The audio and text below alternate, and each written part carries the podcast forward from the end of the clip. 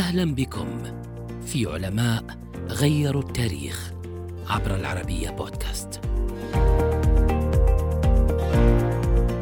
عانى سلطان همدان من مرض عضال عجز الأطباء عن علاجه، ولكن طبيبا شابا في 18 من العمر استطاع علاجه،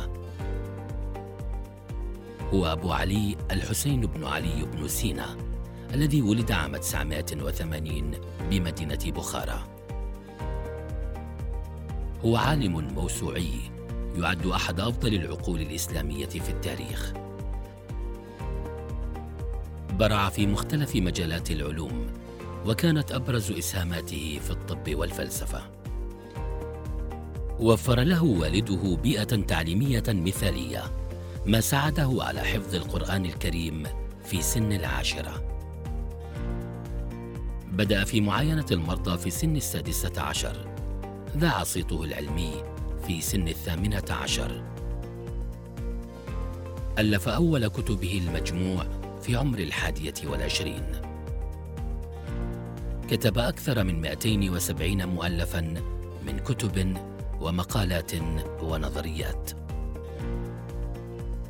خدم عدة حكام فرس كطبيب ومستشار، وتجول معهم في مدن عديدة يتعلم ويكتب.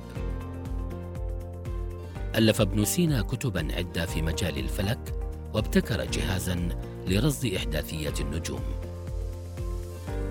كتابه الشفاء والإشارات والتنبيهات من أهم ما كتب في الفلسفة، ويعد كتاب القانون في الطب الكتاب الأكثر تأثيراً لطبيب مسلم عام 1025، وهو موسوعة طبية من 1,000,000 كلمة تمثل خلاصة الطب العربي واليوناني.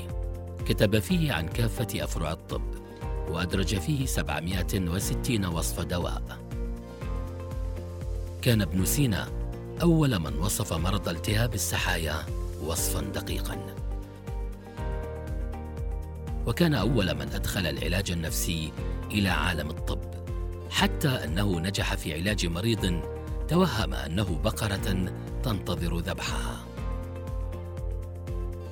طالب بتطبيق الحجر الصحي للسيطرة على الأمراض في حال انتشارها، وأوضح أن المرض يمكن أن ينتشر من خلال جزيئات صغيرة لا ترى بالعين المجردة. أطلق عليه طلابه وأتباعه لقب الشيخ الرئيس.